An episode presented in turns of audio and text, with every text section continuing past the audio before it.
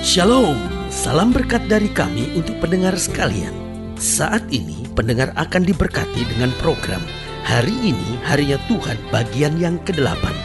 Sebuah program rohani tentang doktrin Alkitab yang menolong kita untuk semakin tertanam dalam kebenaran firman dan bertumbuh dalam kemuliaan bersama hambanya Pendeta Gilbert Lumwendo, STH. Banyak orang merasa doktrin Alkitab sebagai sesuatu yang membingungkan, tetapi tahukah saudara bahwa doktrin Alkitab intinya adalah memahami Alkitab dengan benar, dengan pemahaman yang sistematis, sehingga kita terus dapat tertanam di dalam kebenaran firman, sehingga kita terus bertumbuh di dalam kemuliaan Allah. Buka hati saudara sekalian untuk menerima berkat-berkat firman-Nya hari ini. Allah kita bukan hanya Tuhan yang tinggal dan berada di sorga. Tetapi Allah kita adalah Tuhan yang dekat dengan kita. Ada di hati kita. Memberi kekuatan dan kemenangan buat kita. Menyertai langkah-langkah kita. Menghapus air mata kita. Dan senantiasa memegang tangan kita untuk membawa kita senantiasa ke jalan yang penuh kemenangannya. Haleluya. Selamat datang dalam program kita hari ini harinya Tuhan.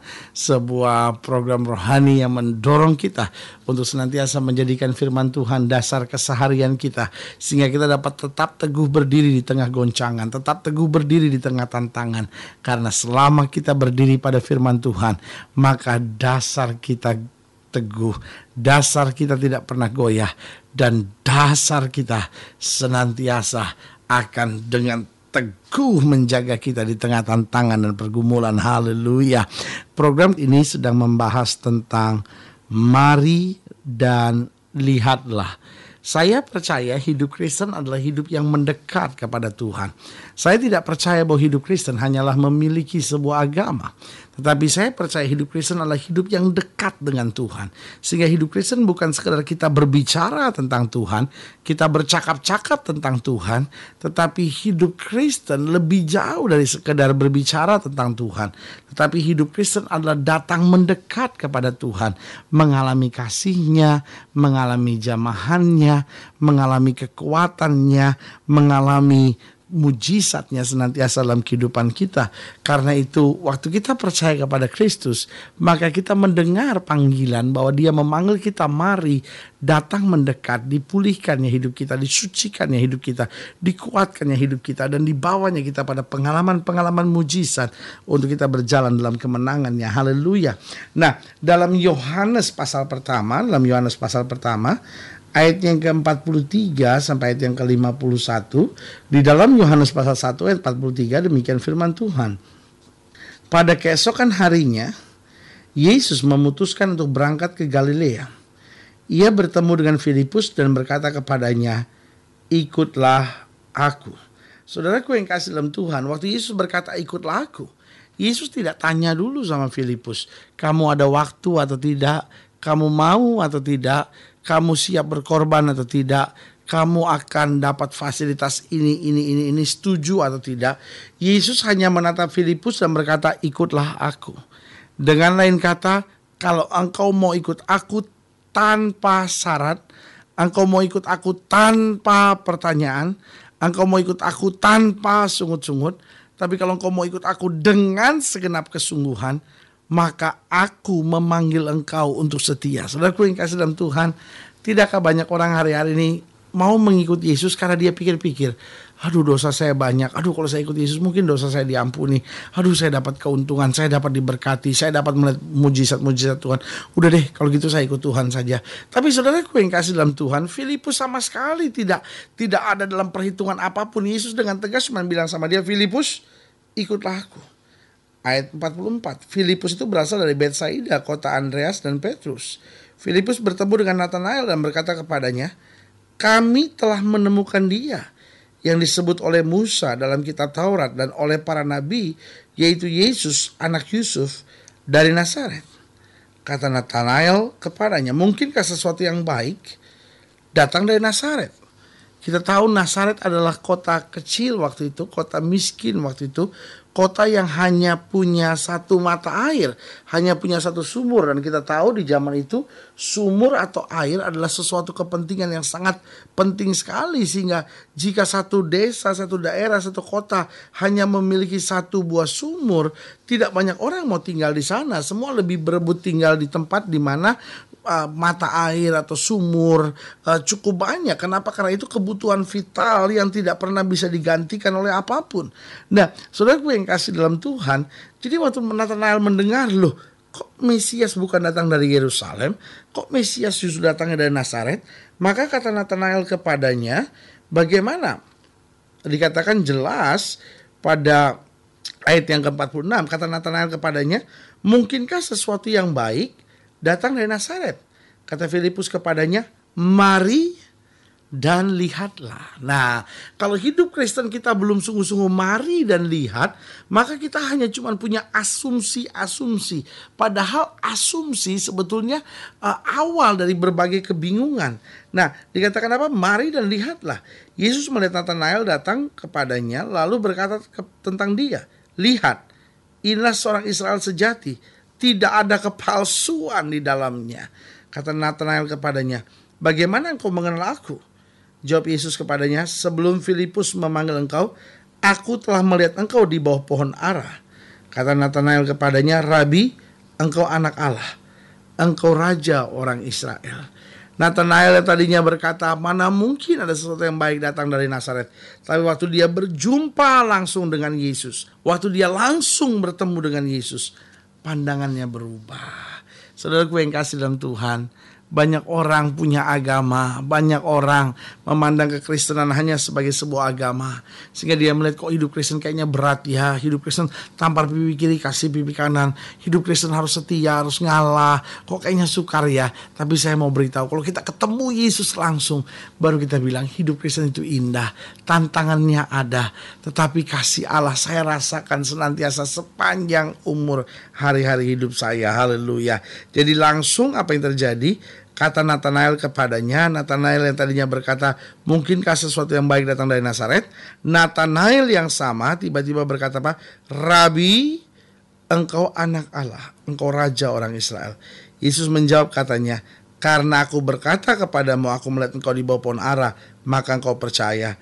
Engkau akan melihat hal-hal yang lebih besar daripada itu. Lalu kata Yesus kepadanya, aku berkata kepadamu sesungguhnya, engkau akan melihat langit terbuka dan malaikat-malaikat Allah turun naik kepada anak manusia.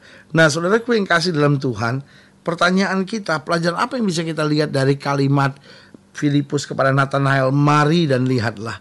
Yang pertama, bahwa hidup Kristen adalah pengalaman pribadi. Hidup Kristen bukanlah sebuah pelajaran agama. Betul di sekolah harus ada pelajaran agama.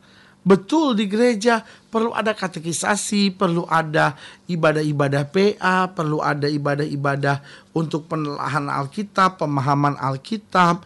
Tetapi saudaraku yang kasih dalam Tuhan, hidup Kristen, pelajaran-pelajaran Alkitab, bahkan pendidikan-pendidikan Alkitab itu hanya menuntunnya untuk masuk dalam pengalaman pribadi orang sekolah teologi ya untuk apa?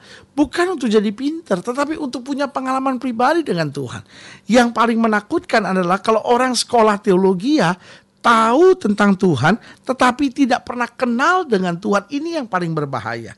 Banyak juga sekolah-sekolah tertentu yang mendidik ahli-ahli teologi ya, pintar dalam berteologi, tetapi tidak mengenal Tuhan sama sekali. Ini yang berbahaya karena hidup Kristen adalah pengalaman pribadi. Tetapi ironisnya orang-orang yang punya pengalaman pribadi dengan Tuhan kadangkala tidak merasa belajar itu sebagai sesuatu yang perlu. Jadi dia pikir, "Oh, saya sudah punya pengalaman pribadi dengan Tuhan, itu cukup." Betul, kekristenan adalah pengalaman pribadi dengan Tuhan. Tapi justru karena kita punya pengalaman pribadi dengan Tuhan, kita mau kenal dia lebih lagi, lebih lagi, lebih lagi. Berarti kekristenan bukan sekedar sebuah pelajaran agama yang perlu dipelajari, tetapi hidup Kristen adalah pengalaman pribadi dengan Tuhan. Yang kedua, saya pelajari ada makna apa di balik kalimat Filipus kepada Nathanael yang berkata mari dan lihatlah. Yang kedua kita pelajari bahwa tanpa kita datang dan melihat sendiri, kita gampang memiliki asumsi. tanpa kita datang sendiri kita mudah sekali digoncangkan, kita mudah sekali dipengaruhi, kita mudah sekali punya asumsi-asumsi yang negatif. Kok hidup ikut Tuhan tuh kayaknya fanatik banget gitu kok ikut Tuhan kayaknya susah banget belum lagi kalau pendeta mulai ngajarin tentang perpuluhan tentang persembahan syukur kita ngerasa duh kok hidup Kristen kok harus korban terus gitu nah akhirnya kita punya berbagai asumsi-asumsi yang bisa menggoncangkan kita tetapi waktu Nathanael sudah melihat sendiri. Bahkan dia berani berkata apa? Engkau sebenarnya raja orang Yahudi. Nah yang ketiga, pelajaran apa yang bisa kita pelajari dari kalimat mari dan lihatlah. Yang ketiga, bahwa setiap orang akan dituntun dengan pengalaman yang berbeda-beda. Jadi saudaraku yang kasih dalam Tuhan, memang hidup Kristen adalah pengalaman pribadi. Tetapi pengalaman pribadinya tidak bisa digeneralisasikan. Tidak bisa semua orang sama. Ada orang-orang yang bertobat karena bertemu Tuhan. Ada orang-orang yang bertobat karena disembuhkan dari penyakitnya. Ada orang-orang yang bertobat karena dia merasa hadirat Tuhan begitu kuat. Ada orang-orang yang bertobat karena dia ada di kebaktian dan dia didoakan. Jadi ada banyak pengalaman-pengalaman pribadi orang. Ada orang-orang yang bertobat ketika dia dalam penjara. Ada orang yang bertobat ketika dia dipukuli hampir setengah mati dan akhirnya dia melihat Yesus menyapanya, menerima dia apa adanya. Jadi dari sini kita bisa belajar bahwa setiap orang akan dituntut dengan pengalaman pribadi yang berbeda-beda. Jangan kecil hati. Tapi sekaligus juga jangan sombong. Tapi biar setiap kita menikmati Tuhan. Kalau hari ini saya menghadapi masalah, kalau hari ini saya menghadapi tantangan. Oh Tuhan saya mau belajar bersyukur.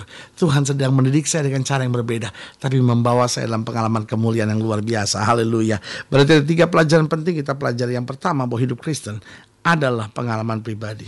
Yang kedua bahwa tanpa kita datang dan lihat sendiri kita mudah sekali memiliki berbagai asumsi-asumsi negatif. Dan yang ketiga bahwa setiap orang akan dituntun Tuhan dengan pengalaman yang berbeda-beda. Haleluya. Nah, saudaraku yang kasih dalam Tuhan, kalau sedang dilayani lebih jauh, hubungi kami melalui telepon, hubungi kami melalui surat, kunjungi website kami karena kami ada untuk membawa Bapak Ibu sudah senantiasa lebih dekat pada Tuhan, mengalami kasih kuasa mujizat yang luar biasa. Haleluya. Melalui program ini juga kami mau berdoa untuk setiap saudara yang sakit, setiap saudara yang berbeban berat. Karena kita percaya bahwa bagi Allah tidak ada perkara yang mustahil. Atau saudara-saudara yang mungkin selama ini hanya punya agama tapi tidak pernah berjumpa Yesus secara pribadi. Saudara yang didoakan secara khusus, sudah boleh taruh tangan kanan saudara di dada. Dan kita doa Bapak dalam nama Yesus, hamba doa buat setiap pendengar sekalian yang taruh tangan kanan di dada karena beban, karena masalah, karena persoalan hidup karena membutuhkan kekuatan mujizat ketenangan. Bapak hamba doa dalam nama Yesus jangan lalui satu orang pun sehingga setiap kami boleh melihat kasih kuasa mujizat Tuhan yang luar biasa. Di dalam nama Yesus kami berdoa haleluya Amin. Saudaraku yang kasih dalam Tuhan, kita sudah berdoa. Tidak pernah alam lalai menepati janjinya. Inilah saatnya bagi kita untuk bangkit percaya beriman dan menyerahkan kehidupan kita sepenuhnya pada Tuhan. Tetap bersemangat bersuka cita karena kita tahu Yesus adalah sumber selamat, sumber kekuatan, gunung batu dan benteng perlindungan kita. Doa saya menyertai saudara. Sampai berjumpa pada program berikut dan jangan lupa jadikan hari ini harinya Tuhan. Haleluya.